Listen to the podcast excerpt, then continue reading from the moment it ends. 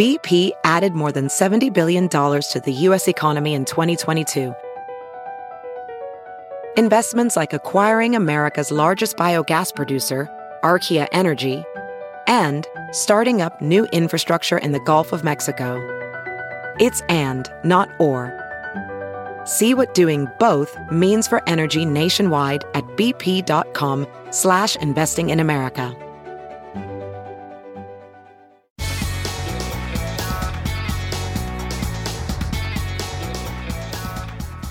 Welcome to another episode of We're All a Little Crazy. This is Eric Houston along with your co-host Darren Ravel. Theo couldn't join us for this episode, uh, but it's an important one. We've had a lot of loss this week. Uh, a big-time football coach, beloved football coach Mike Leach.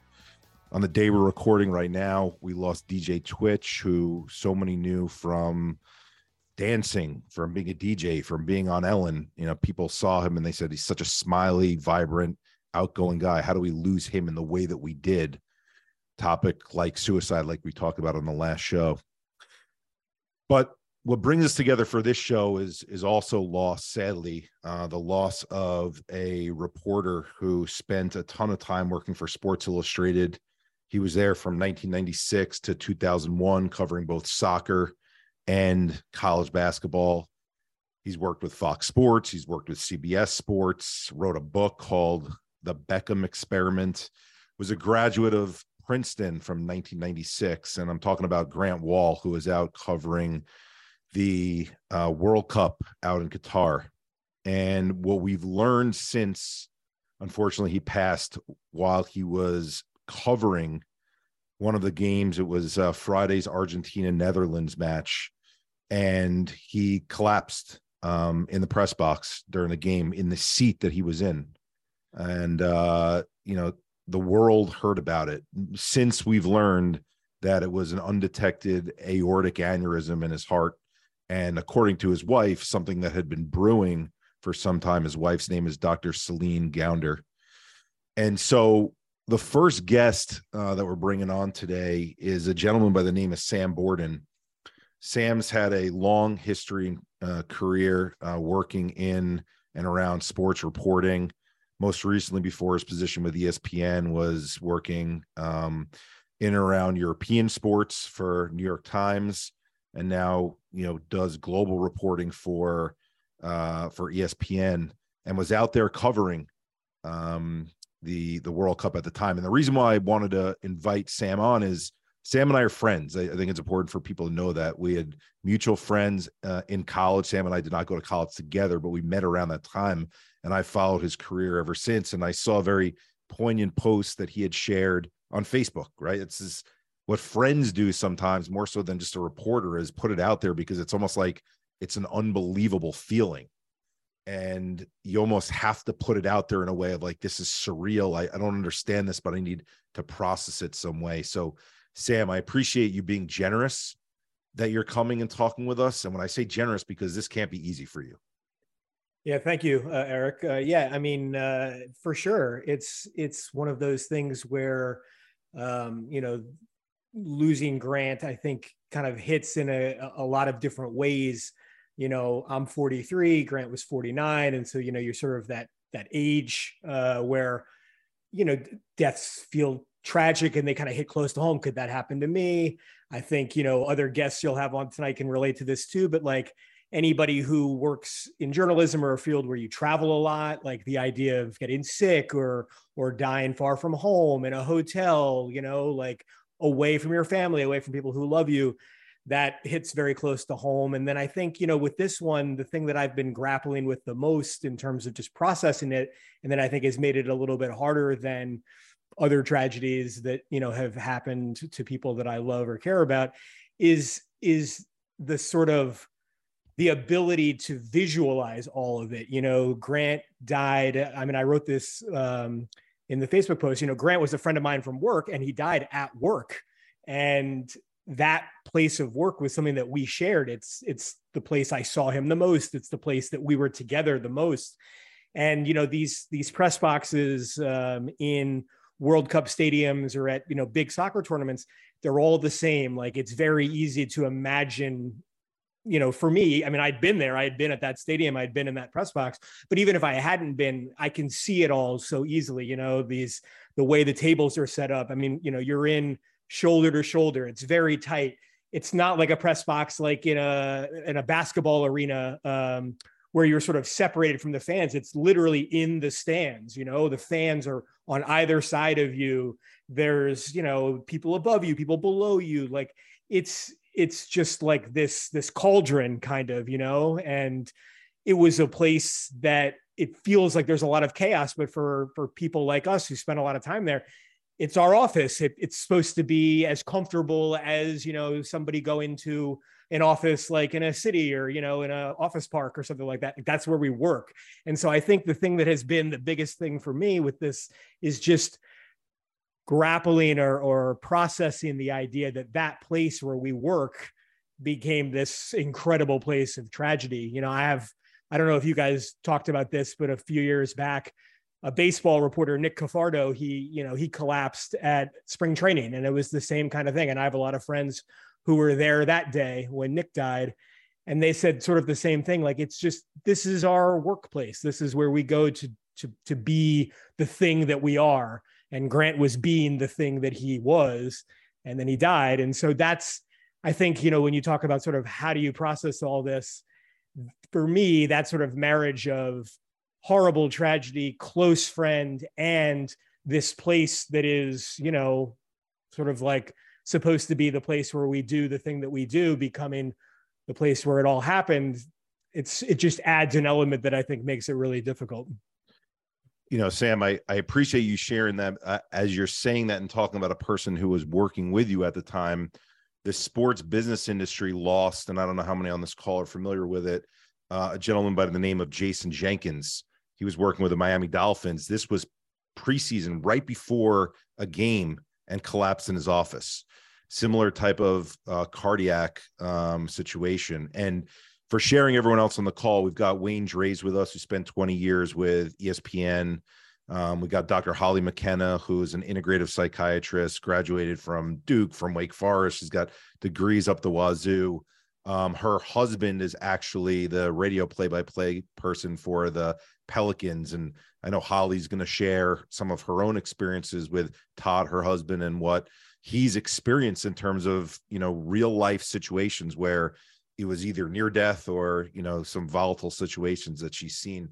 You know sam as as you think about the passing you know what goes into my mind is most people knew um, grant on tv they knew the personality right? As someone who knew him as a friend and spent a ton of time with him do you as you're as you're processing it do you see him through the eyes as just that was my friend that passed or do you see him as the personality as well? And can you see how a fan might try to process that at the same way just because you knew him so differently? Yeah no I, I i definitely can. I mean i think that one of the things that made grant special one of the reasons that i liked him um, very much was that he was authentic you know? He was very generous. He was very true to sort of the passion that made him into this, you know, trailblazing journalist in a lot of ways in terms of covering soccer and helping to elevate its profile in the United States. And honestly, I mean, I benefited from a lot of what he did because, you know, like you said, I went and spent, you know, I was the first person that the New York Times sent kind of overseas in sports to cover European sports day to day and write about that for sort of a mainstream audience. And a lot of the people that I met at, at soccer clubs or soccer journalists that I met in France or Germany or England, they, you know, the only thing they knew about American sports coverage of soccer was Grant, you know? Um, and so that was something that allowed me to kind of have the career that I'm having right now. And Grant was very generous in terms of talking to young people and, and just being accessible. You know, I think uh, everybody on this call probably knows plenty of journalists um, that have an incredible ego. And Grant had plenty of ego. I mean, we all do. I certainly do too. But that for, in a lot of cases, that ego keeps that person from allowing themselves to be secure enough to then pay it forward or be generous to people coming up. And Grant was not like that. You know, he highlighted other people's work, even in competitive situations when somebody would beat him on a story. He highlighted people doing stories that he would have liked to have done himself. And I think that that's really important. And I think, you know, when you, you talk about how do people see him, like, yeah, I'm sure there are plenty of people who just know the name from Sports Illustrated or have saw him on Fox or whatever. I don't think of him that way. I mean, I think of him as, you know, sure. somebody I would have dinner with or, you know, whatever. I mean, I, you know, spending time with him and his wife, you know, in France when they were over there and I was living there. Like I think of him that way, but I think that the the the thing that makes it special is that the gap between the way that I think of him and the way that maybe like somebody who wouldn't know him as well probably isn't that big. You know, sure. he was a pretty he was a pretty organic guy in all those situations. I, I think just, I think I, what what brings this and, and Darren, I want to go to you because there's so many common experiences. Some of the things that Sam are things that I've heard from you directly in terms of your own. I think what makes this case so special, and that's even a, a bad term because it, it's such a tragic thing that happened, is that the passing happened. The World Cup happens every four years, men's national team that is, and and so it's happening on the big stage and during a game. I mean, that's just it's surreal to think about. And so, Sam, I mean, you started off when I asked you about Grant, you said it kind of puts a reality into your own life. Like, could this happen to me? I'm 43, he's 49. Darren, you talked about how you've had, I don't know if you want to call them panics. I don't know if you want to call them overthinking spells, but where your own mortalities come into perspective um, when you've heard stories like this. Yeah, I mean, I've I've fought uh, fear of death since I was seven years old um, and actually went to a psychologist um, in in 1986 uh, when it wasn't you know my parents sent me because I wouldn't drink I wouldn't drink milk because there was some milk poisoning and I wouldn't take Tylenol because of the Tylenol poisoning. And and you know throughout my life it was I didn't address it until it got so bad but I was essentially fighting um, uh, to live life because I was so scared of death. Um, and the crazy thing is that when when things happen, um, I've I've had to figure out a system to distance myself, and it's very difficult. Um, uh, I know that one of my major panics came when Urban Meyer had his heart issues. I, for like two or three weeks, thought I was dying and felt my pulse every second. Um, and and was and, traveling. And Urban, Urban Meyer's. I mean, what's amazing about that, and when we bring Holly in, I want to want to address this. Is like Urban Myers is in he's in sports. He's a football coach, but he's not a reporter, right? So it's like think about it it's it sounds there, there is something though there is there is something with reporters too because many reporters have died in their 40s and right we have a bad reputation all we do is we report we don't we're not really that great with our finances and we never really check on our health Right. As as as you you always say, Eric, you got uh, deep into your work, and your work was burying everything else. Right. I think we as reporters do that maybe more than other professions, and so you know, in some sense, there's a relief that Grant could do nothing because there's so many reporters that could have done something. As crazy as that sounds, that it was yeah. just a time bomb. Um, but but yeah, like especially with all these deaths happening, it's a, it is a challenge for a lot of people. And I am so distant now because of the work that I've had to do, thousands and thousands of hours, that it almost seems insensitive, but it's the only way I could survive. The only reason, like, I'm on this earth right now is because I was able to figure out a way to distance myself, and that's not me. And I know a lot of people are have, you know, like, I think by the time Wayne, uh, you know, caught his aneurysm ahead of it right? Like i would by that time i i had built protections around it but wayne is a very close friend of mine.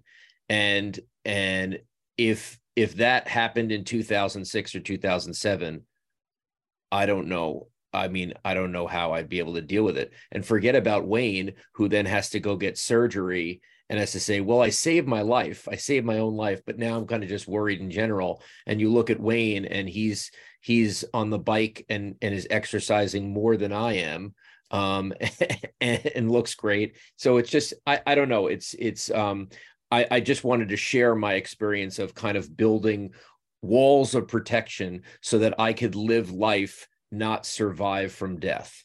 Have you heard you can listen to your favorite news podcasts ad free? Good news. With Amazon Music, you have access to the largest catalog of ad free top podcasts included with your Prime membership.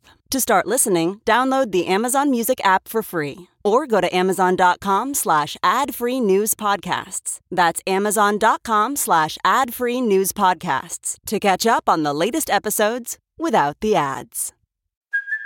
Hey, it's Kaley Cuoco for Priceline. Ready to go to your happy place for a happy price? Well, why didn't you say so? Just download the Priceline app right now and save up to 60% on hotels. So, whether it's Cousin Kevin's Kazoo concert in Kansas City, go Kevin, or Becky's Bachelorette Bash in Bermuda, you never have to miss a trip ever again. So, download the Priceline app today. Your savings are waiting.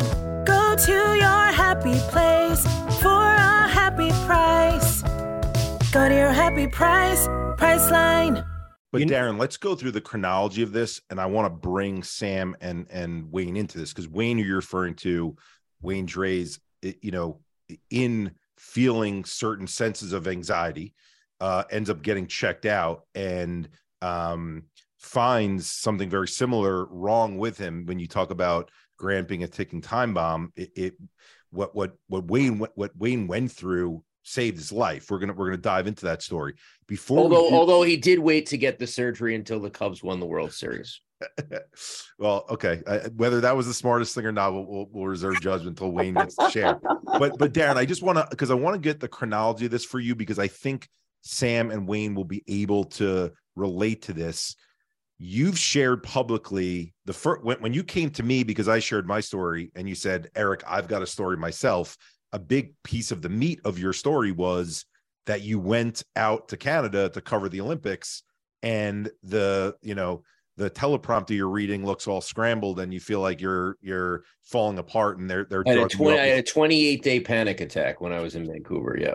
and, and and so the timing of that relative to when Wayne got sick relative to the stuff you're talking about with Urban Meyer can you give us a little bit of sense of timing of all that? And then from that I want to know if Wayne and Sam being on camera not ho- I hope I'm not bringing up any jinxes for the future but have had some of those terrors like what what what Darren's describing what happened to him on camera. So Yeah, I mean- Darren, I mean, give us a little no- timing Yeah, I mean, Urban Meyer was before. So Urban Meyer was like, I don't know, 2006, 7.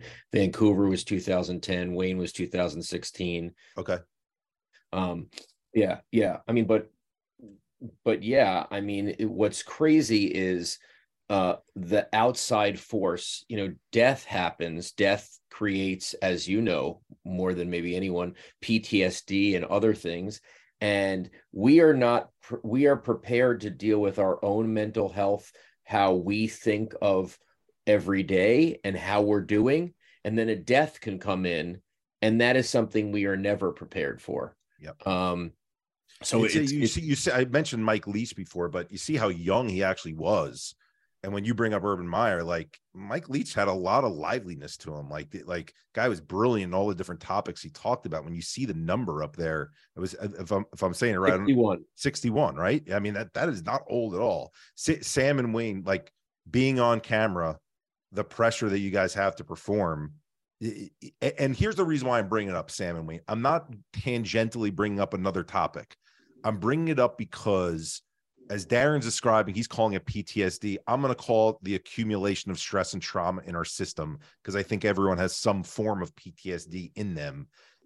Do you notice that um, we had Josh Lewin shared with us, Darren. Same thing. This happened to him on camera when he was, I think it was with the Astros. Can you remember any time, Sam or Wayne, where like you were on camera and you're like, something just doesn't feel right, or I'm not in the zone, or like I'm not locked in the way that I was before? Sam, go ahead. Um, yeah, I mean, I, it's funny, you know, I think everybody has anxieties about different things, and I certainly can relate to, you know, the fear of death and sort of the the idea of, you know, like you said, Darren, um, almost refusing to live, you know, as a way to avoid a dying.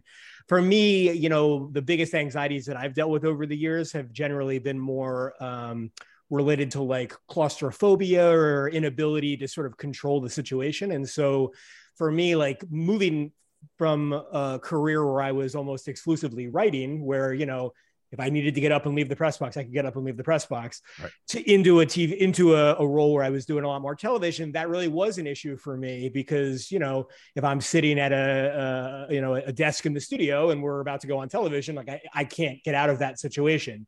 So I, I struggled with that and still struggle with that for sure. I mean, uh, I like doing remote hits like the ones I was doing in uh, Doha way more than I like going on a 10 minute segment or 20 minute segment on outside the lines in the studio for sure. uh, and I still grapple with that. You know, the, the thing that I was just going to follow up on what um, Darren said that I think is really interesting. And I think maybe plays into, you know, the, the way that we process all of these things is that, you know, we're in the media. And so, especially nowadays, you know, all of these things, all of these stories, Grant Wahl dying in Qatar, um, you know, Mike Leach dying uh, the way that he did, like Nick Cafardo dying at spring training at Boston Red Sox. Like there was a time 20 years ago where those stories wouldn't have been as accessible and immediate yes. to us. We wouldn't have lived them moment to moment to moment the way that we do now. And to your point, Darren, like, it would probably be healthier from a mental standpoint. Certainly for me, uh, you know, in this case with Grant, he's a friend.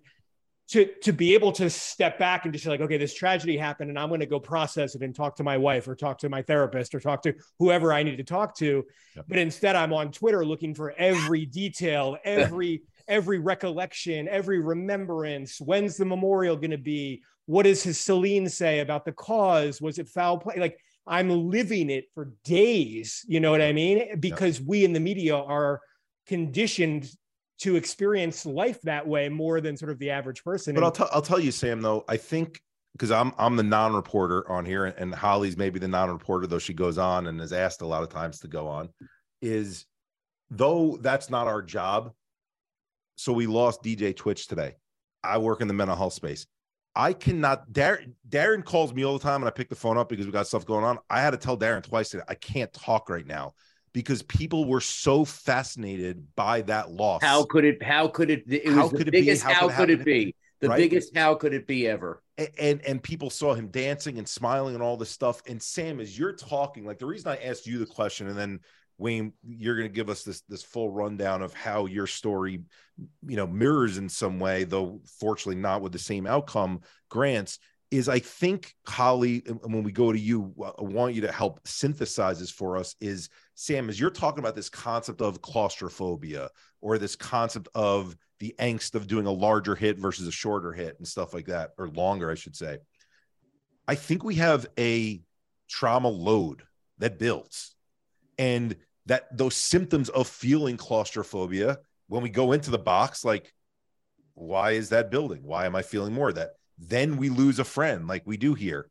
And what we do as human beings is we try to compartmentalize and we're like well that's a loss. This one is a disorder called you know x y or z right? And so those things don't relate to one another. And i think if you take it into totality it's our nervous system taking on more and more over time. And the accumulation and looking at things that way is so important for people to hear that and see that because what are we doing as a group of essentially five friends on this call right now? We're trying to process a really difficult time that we're going through.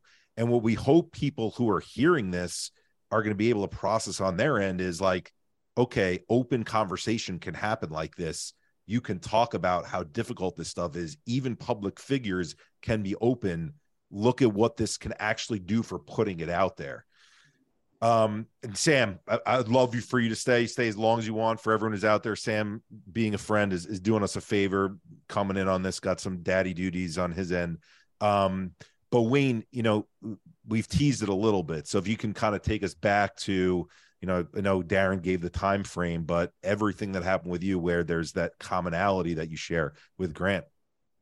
Yeah. So the the irony in my situation is that I mean, literally, stress and anxiety saved my life. Um, you know, my situation that the you know the overload happened, if you will, the the my nervous system broke down you know, I was working on this really, really big story about Michael Phelps and had interviewed his father and was kind of one of the first journalists to tell like the behind the scenes story of what Michael went through growing up.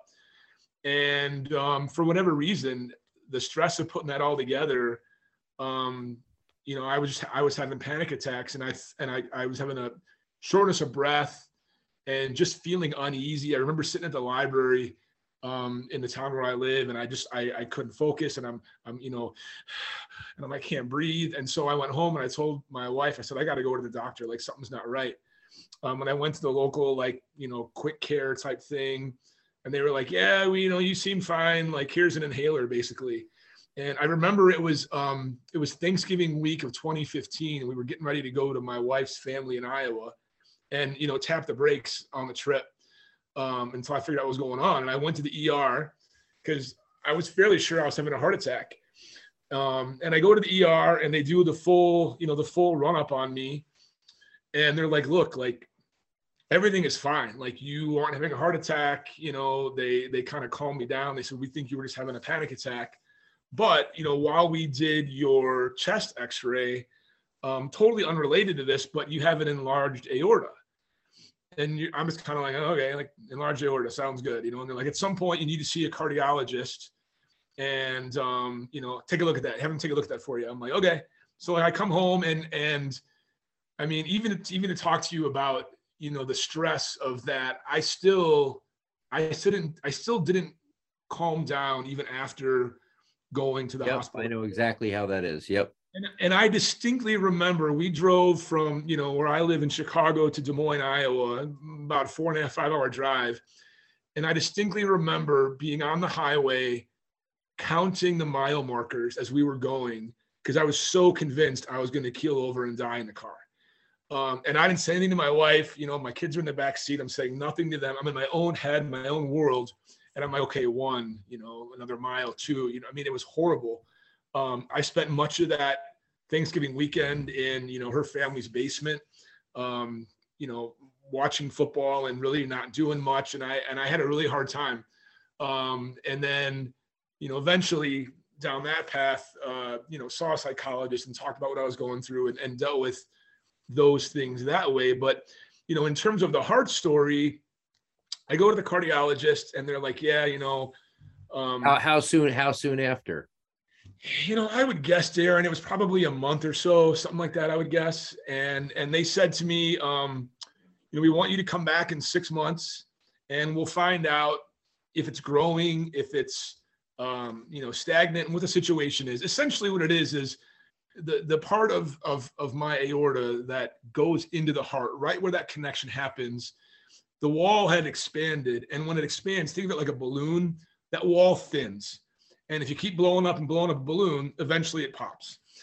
And so the the only way to repair it is through a you know a huge invasive open heart surgery. So they don't want to do that unless it's at a point where they need to, basically. Okay. So I go back in six months and uh, the guy says to me, the cardiologist, he says, you know, it hasn't it hasn't grown at all. Um, but it's at a size where I'd like you to see a cardiac surgeon. I'm like, okay.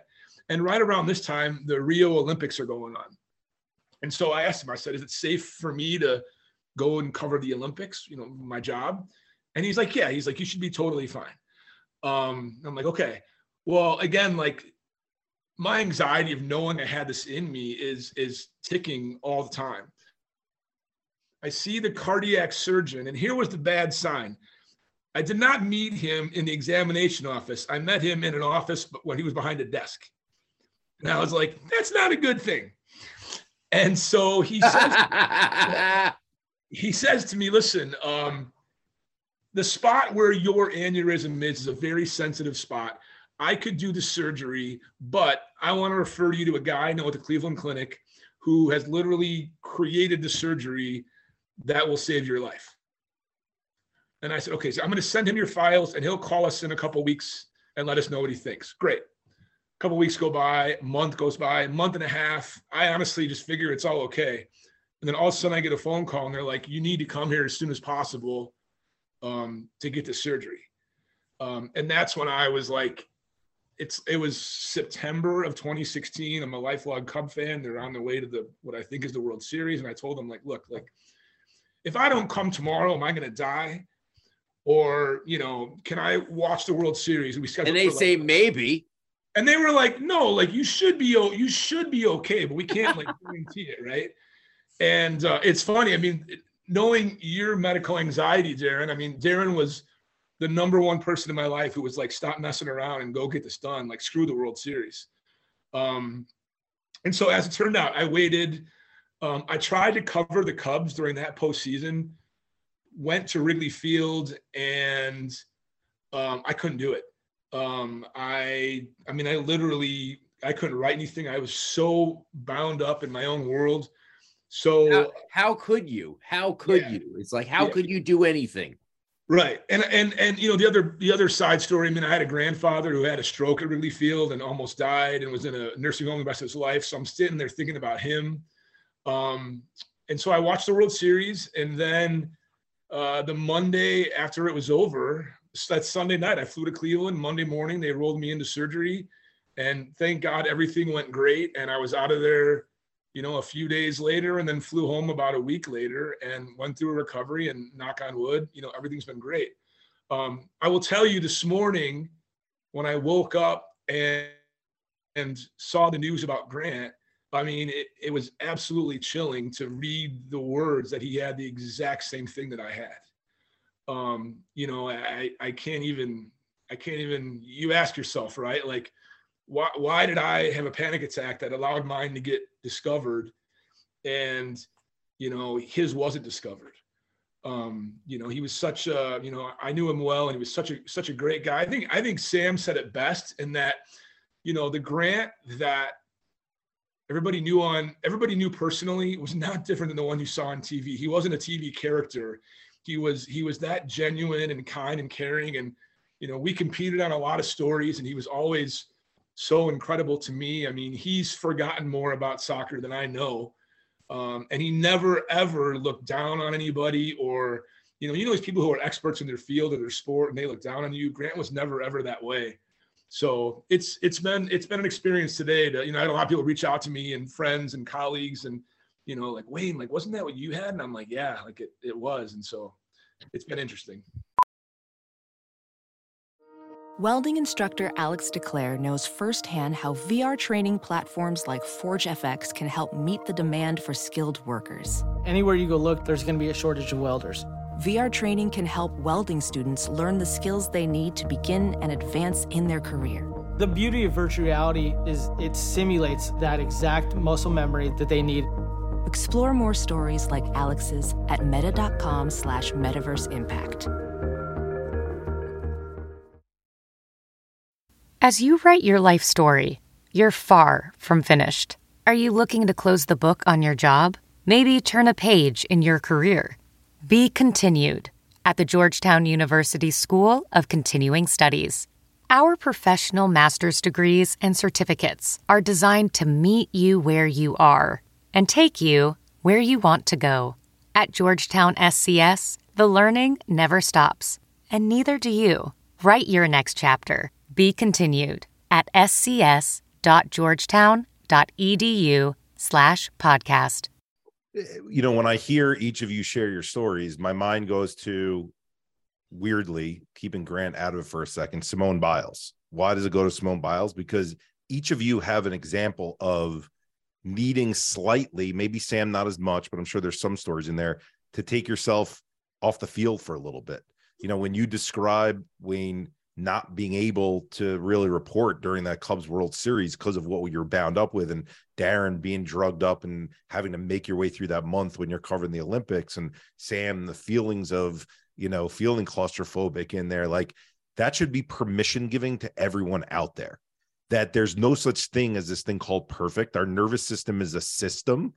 A system gets overtaxed over time, and we need to take a pause and and then that's okay and in in Wayne's case, the taking of the pause, maybe even if it was forced because you know the anxiety is not a comfortable feeling, led to the discovery that is probably the reason why he's with us right now in a place where we're tragically mourning the loss of, of Grant.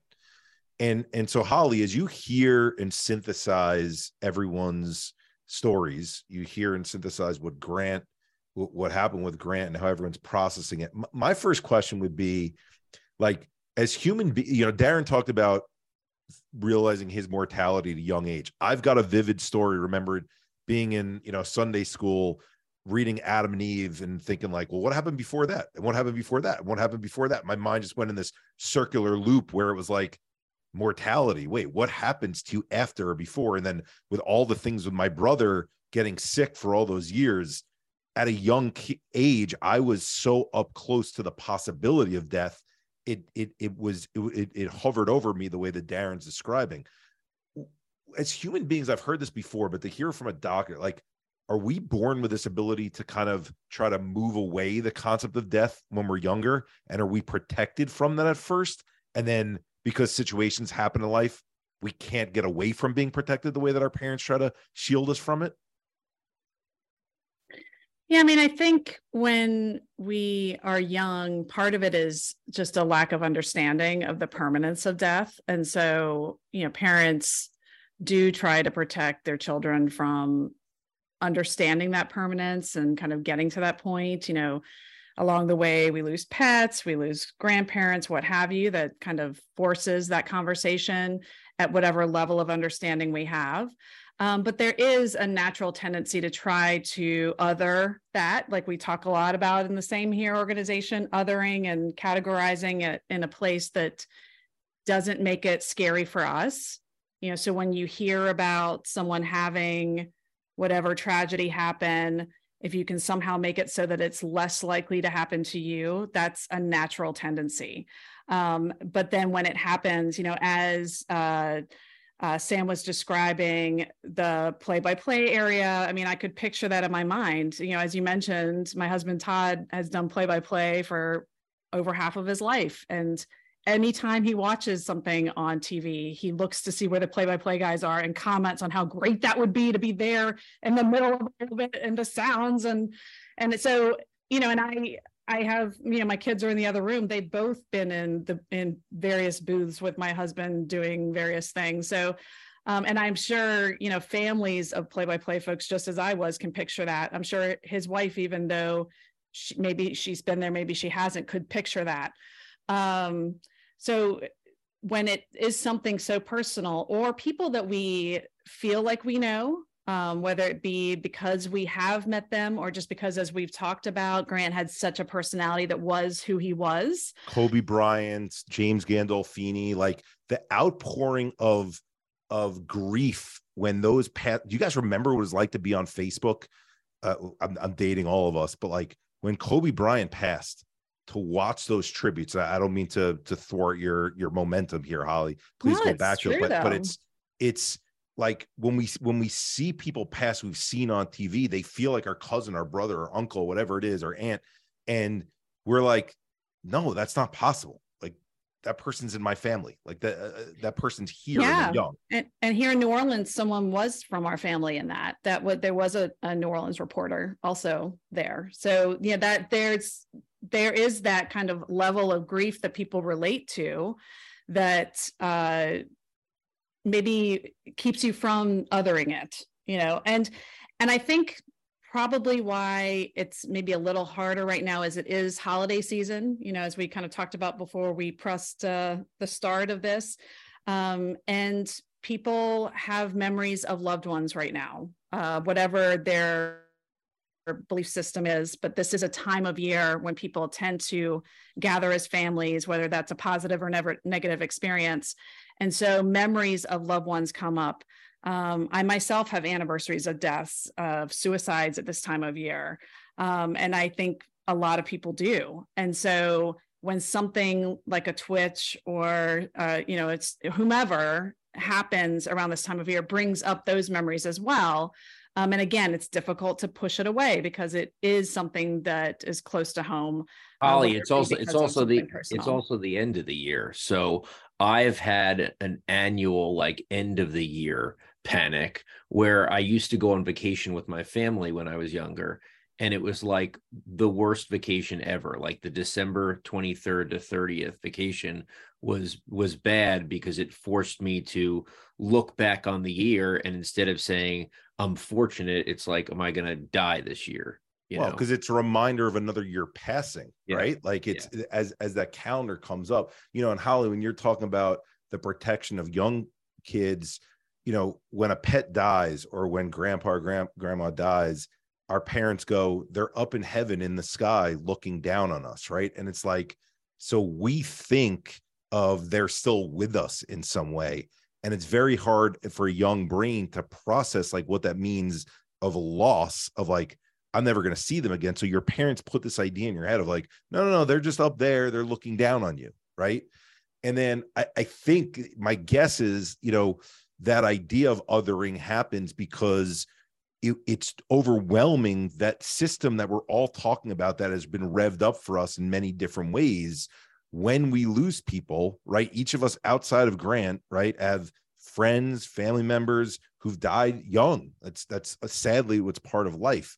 And so it's almost like a it's like a punch to the gut each time that builds and builds and builds. And then what you're describing now holly with the holiday time like sam tell me this because you're his friend like your one of your thoughts has to go to i'm going to be I, actually you wrote in your piece sam like i'm home with my with my family and one of my daughters says oh it's like normal again right so in your mind you got to be going normal doesn't get to happen for grant's family No, totally. That's a big part of it. And I think, like Darren said, you know, uh, this time of year, I always struggle with part of it. I think, I mean, my birthday is in December, um, but also I think there's this sort of like expectation that we're going to be reflective in this time, that we're going to be joyous in this time, that we're going to be, um, you know, um, appreciative in this time. And it's difficult, at least for me, to live up to those societal expectations. You know what I mean? I maybe I'm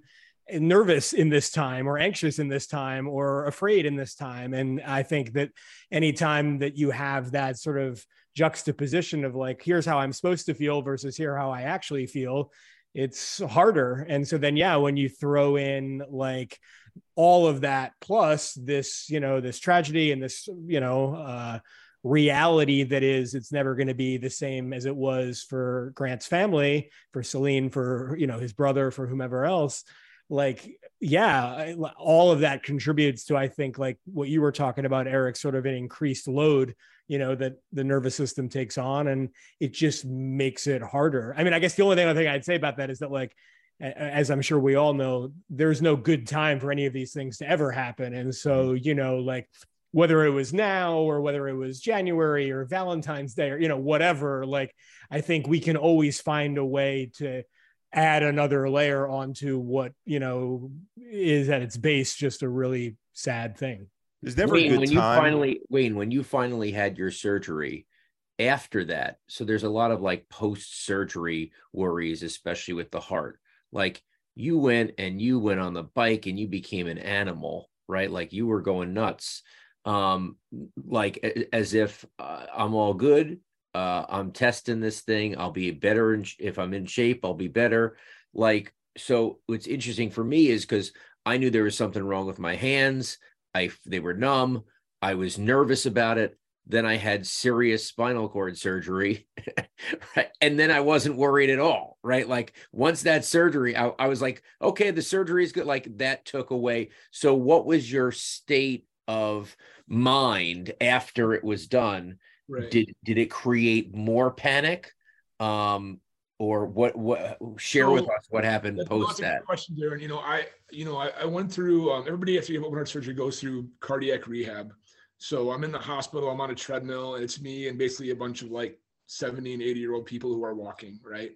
And um, you know, I remember being really scared. You know, they you they they you know increase the incline on the treadmill, and I'm walking at like three and a half, and I'm like, oh my gosh. I mean, you know, I can take my shirt off and still see the stitches and whatnot, right?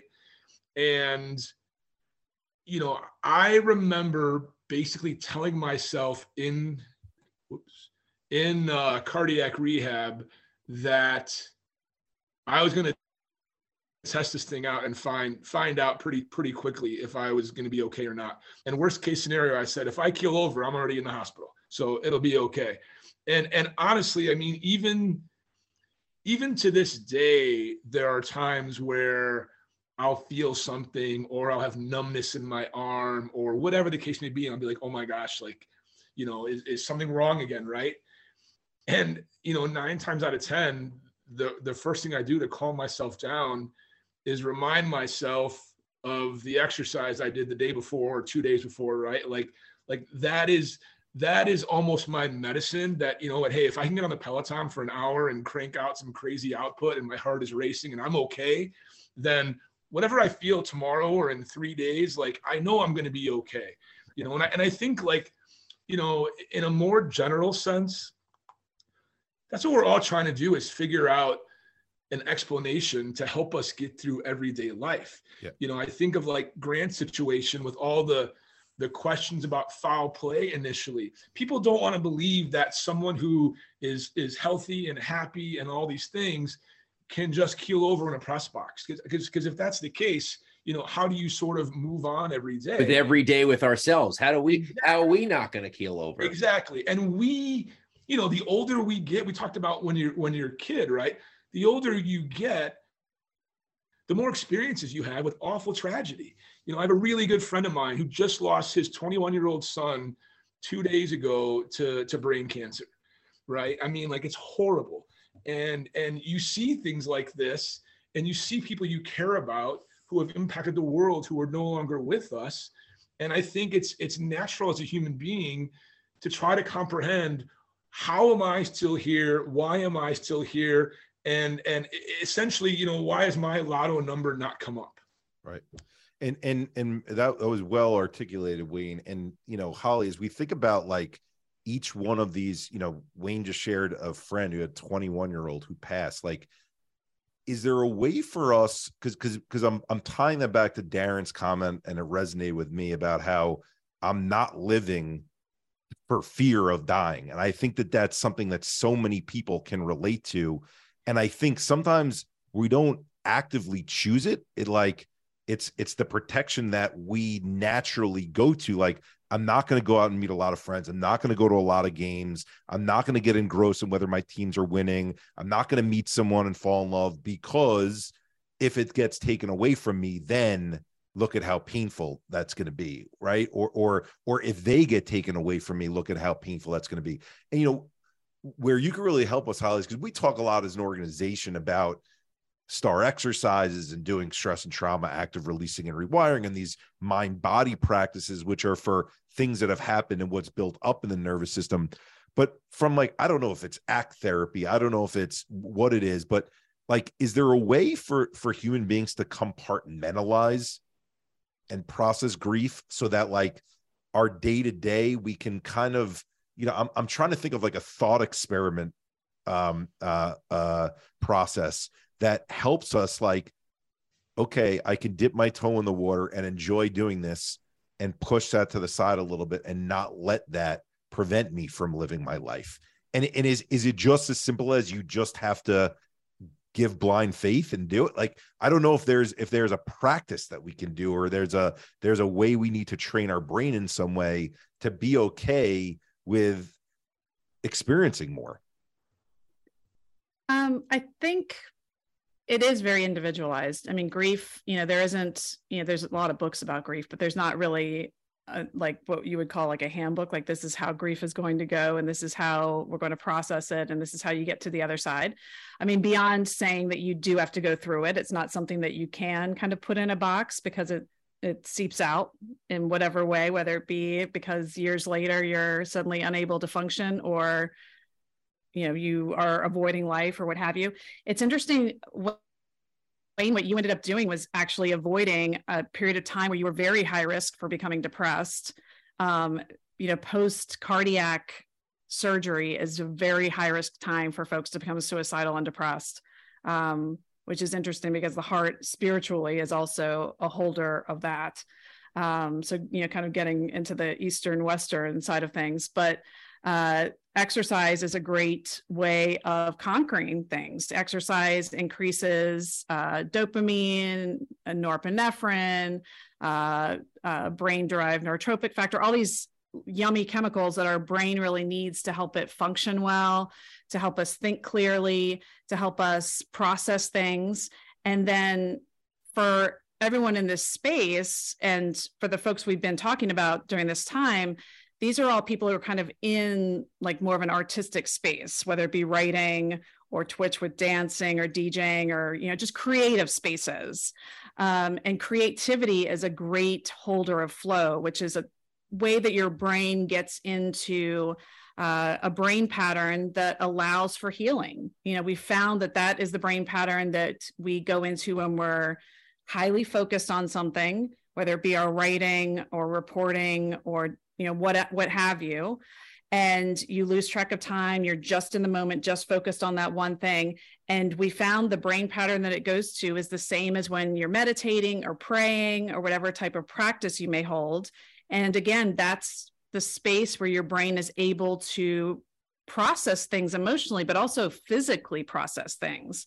Um, and that helps us heal um, that's a great way whatever flow means to you whether it mm-hmm. be writing about the situation as sam did or drawing or you know i have people sometimes if they're painters doing art therapy or music therapy or dancing it out you know i'm sure that, like that's why Ho- that, holly that, that's that's why we know we're really in deep doo-doo when we when wayne knows that he can't work or i yes. know that i can't work. Right, but but but, but Holly's given Holly's given other examples of what you can do other than work because Darren, we've also talked about the downside of working using right. work too much, right? right? And so Holly's saying like I mean, it might be people might laugh thinking of like Darren Rovell like finger painting or something with his kids, right? But like, you know, like this is this is really what you know. I've had doctors say to me like, Eric, you haven't picked up a basketball in three years because you work so much get the basketball and go outside and force yourself to shoot around. It's ridiculous to think of me as a former basketball player like that. I have to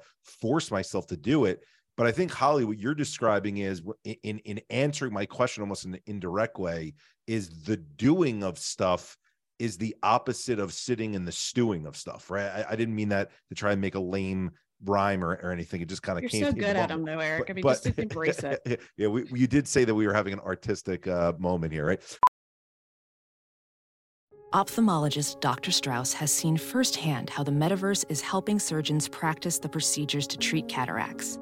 Cataracts are the primary cause of avoidable blindness. He works with a virtual reality training platform developed by Fundamental VR and Orbis International to help surgeons develop the muscle memory they need.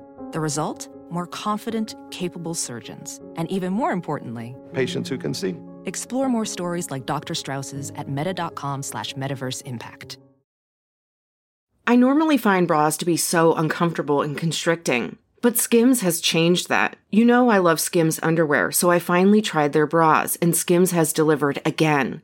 Skims bras are worth the hype for the amazing shape and support they give, but what I wasn't expecting was how comfortable they are too. I've tried so many bras in the past, and the main issue that I have is that they weren't supportive enough, to the point where they felt slouchy. I love my Skims wireless form bra because it's so comfortable and supportive.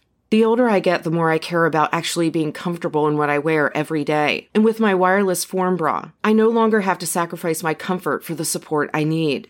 Shop Skims bras at skims.com, now available in 62 sizes, 30A to 46H. Plus, get free shipping on all orders over $75. If you haven't yet, be sure to let them know we sent you.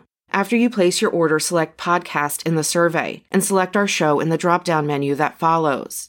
But, but like getting away from that those negative feelings is thinking about the what if scenarios. And so if Wayne finds himself, Wayne, go back to that moment before the surgery happened when you're the, the Cubs are in the World Series and you can't work, your brain is probably on fire going, what if the surgery doesn't work? Well, I, I can't believe I survived what I survived up to this point. But uh, and then what happens to my kids? And then who's going to take care of them? Right and so when when when grant passes away the the natural things that come up like I'm around the same age, or I'm a little just a little younger, I'm just a little older, or I'm a reporter too, or I've been traveling recently. Like all the connection points that our brains make, how unhealthy that is to stay in that spot because that adds to that load to that nervous system. And I think as humans, the the reason why healing from mental health and and that's a broad term right? Like not allowing mental health to to dominate us maybe is another way to describe it. The reason why it's so hard is because humans go into fix it mode all the time. So when something doesn't feel right like it feels weird that grant passed away. What do i do? And our mind goes well i, I got to figure it out and think about this for a second. What does this mean for his family? What does this mean for you know the future of uh, uh, uh, soccer coverage, right? What what does this mean for you know the the blog that he was writing and and the places that he's worked and his friends and his family? And we go down that road. And what Holly's sharing in terms of being in the flow is, okay, if you have those thoughts at first, maybe do what Sam did, write about them, put them out there, so the flow of writing is happening. But then instead of sitting and stewing about the what ifs, right? Okay, well, what are some other activities and behaviors and things that I can do because this mind body connection that you talk about Eastern Western, Holly, like it should be the most known thing out there. And instead, I laid in bed for two and a half years waiting for medications to kick in for me, not because I was a lazy SOB, but because that was what I was told I needed to do rest and let the medication work for you. And, and, I, and what I hope everyone's hearing is as we're processing this grief of not just Grant, but these other losses and then future losses, sadly, we're all going to have because that's part of life, is the getting up and doing, even when it feels like I need to fix it, I need to figure it out, I need to understand it, I need to, you know, go back and forth on it. No, like put it out there, definitely put it out there, have the conversations like we're having, but then get yourself into this state of other stuff. Darren, I'm going to challenge you in, in based on what Holly said because only because Wayne already gave us a great example of getting on the on the treadmill. What is your flow state of what you do outside of what your job is? I I witness it on social media, so I can pick a few things. But what do you think your flow state is that gets you out of your own head? I don't know. Uh it's your kids.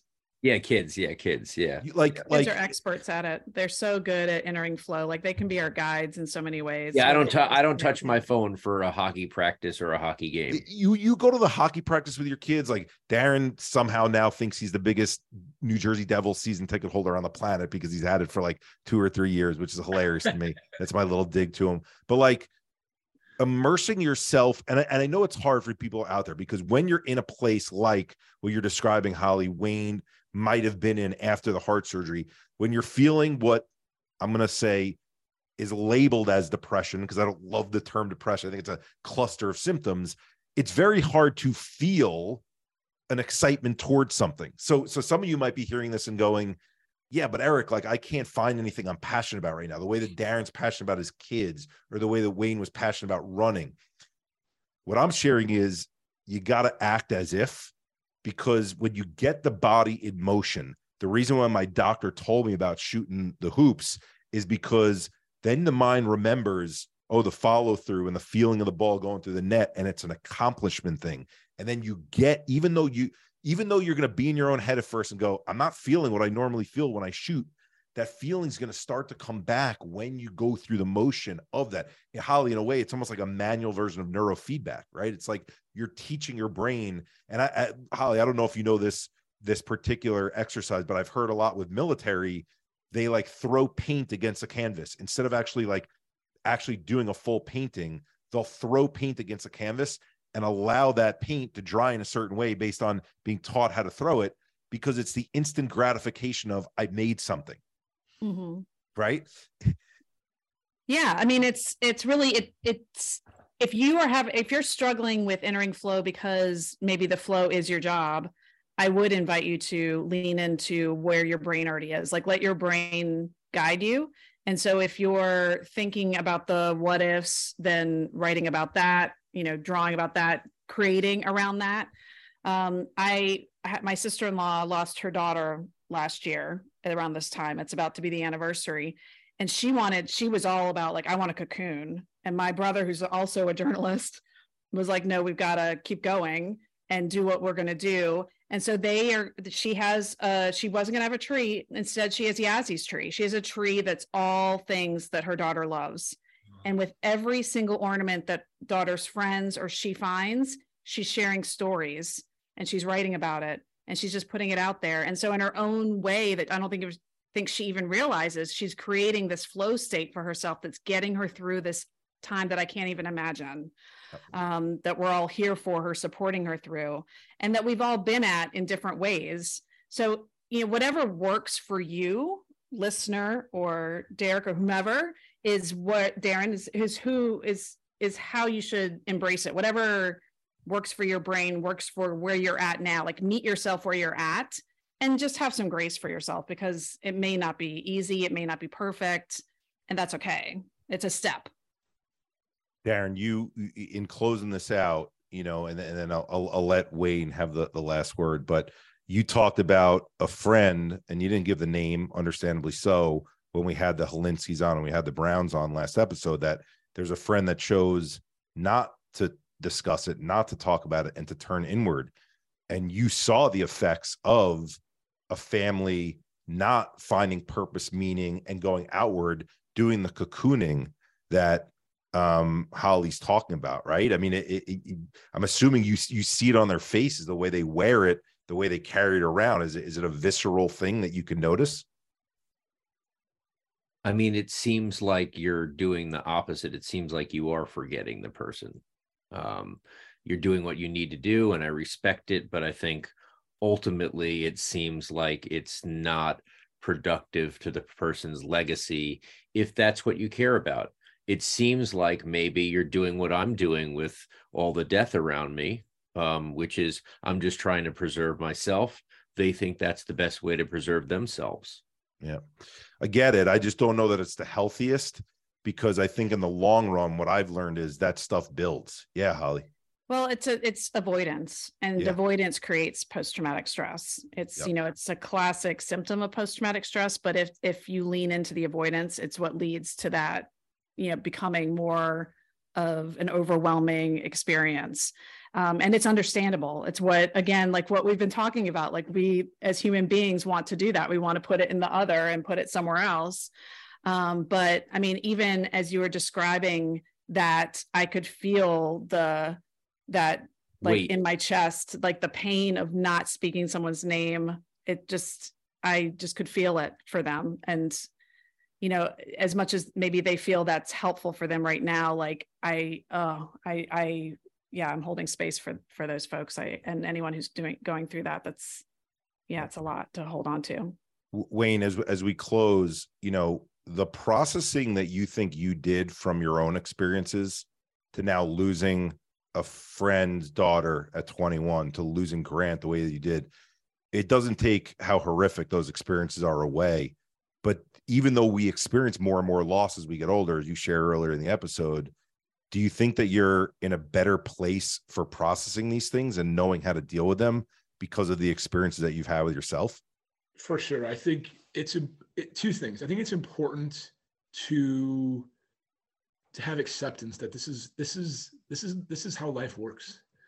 And I I don't want to live a life like the one Darren said, where I'm you know not living in fear of dying. I don't want to live that way, you know. I, and I think it's important people to remember, like, you, you I, if you were to ask Grant Wahl if he would have rather have stayed home and not gone to the World Cup or had that happen, I don't know, but I'm going to guess he would have said he rather would have gone to the World Cup and lived his life. I, I'm assuming, right? The other thing is, and this is so simple, but it's so important when you get into that space where you want to where you want to hide where you're counting the mile markers where your heart is racing i mean i, I was on an airplane once convinced that i was going to have a heart attack on an airplane and I, and I wanted to tell the pilot we got to land right away i mean on a commercial aircraft right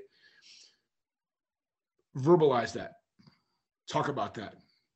Um, my wife has become an expert over all these years in listening to me say hey listen my arm feels kind of weird. I'm not sure. Hey sweetheart i'm sure you're fine. And not to dismiss it but when you verbalize it and and and and bring it out sometimes you realize how silly it sounds.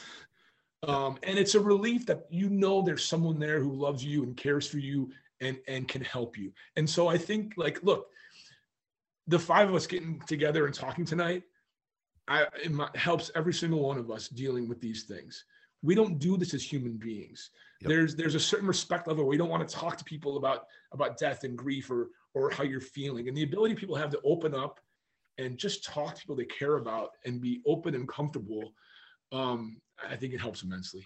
Well, I know I know Holly is the resident female on this call. Um, but wait, Wayne, with you sharing that, I'll just, you know, I, I put a post up today because Jimmy Conrad, ironically, you know, part of the US men's national team, he became a friend through what we do with the mental health thing. And he sent me a an article, Vox article on how men's close relationships are declining. The number of close relationships that men have are declining.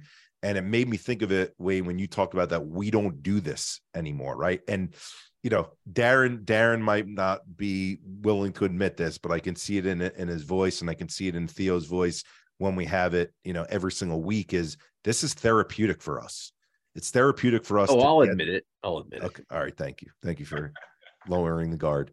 It, it's it- you know I, I'm saying that only because Darren's you know because he's so busy he's always like when are we doing it what time is it at we got but I know it's something that he looks forward to because this is a form of group therapy and what we're trying to create with this show is you're listening to group therapy but you're a part of it with us and you're going along for this ride with us. And if these conversations aren't happening elsewhere come here for them. But hopefully it motivates more of these conversations to happen in other venues.